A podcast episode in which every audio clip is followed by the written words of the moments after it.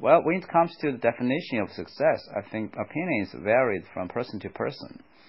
Some people maybe would think that it uh, means you have to be super rich uh, and the richest man in the world. But uh, for me personally, uh, I think success could be um, something about a real harmonious and happy family. Simple like that. Um, if you have the support and love from family members, I think you're already um, quite successful. Because I've seen a lot of cases like some wealthy people, they are not really that um, you know joyful and they feel miserable because they have broken family or uh, they feel really lonely. You know, at the end of the day, you'll find that nobody's around you, and uh, isolation and uh, loneliness could be the number one killer. Um, and eventually, maybe this person is a failure.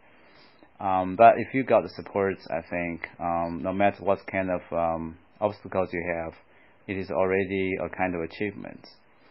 Another thing is, um, I think if you can just uh, keep on doing something you like, um, maybe it's a kind of success. As for me, um, maybe I just enjoy teaching as an English teacher, so it is a success for me. Um, maybe I'm I'm not like businessman or as, successful as those kind of uh, as rich as those kind of um, um, actors or actresses. Uh, if I can still get the support from my students and also maybe some other uh, friends around me, I think that's already a success you get a recognition from other people and you get a vote from other people.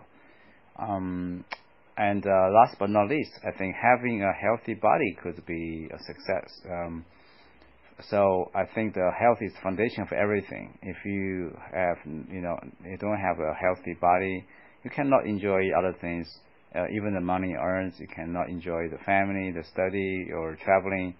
Um, so um, maybe a success person, success person, or the person who actually have a healthy body.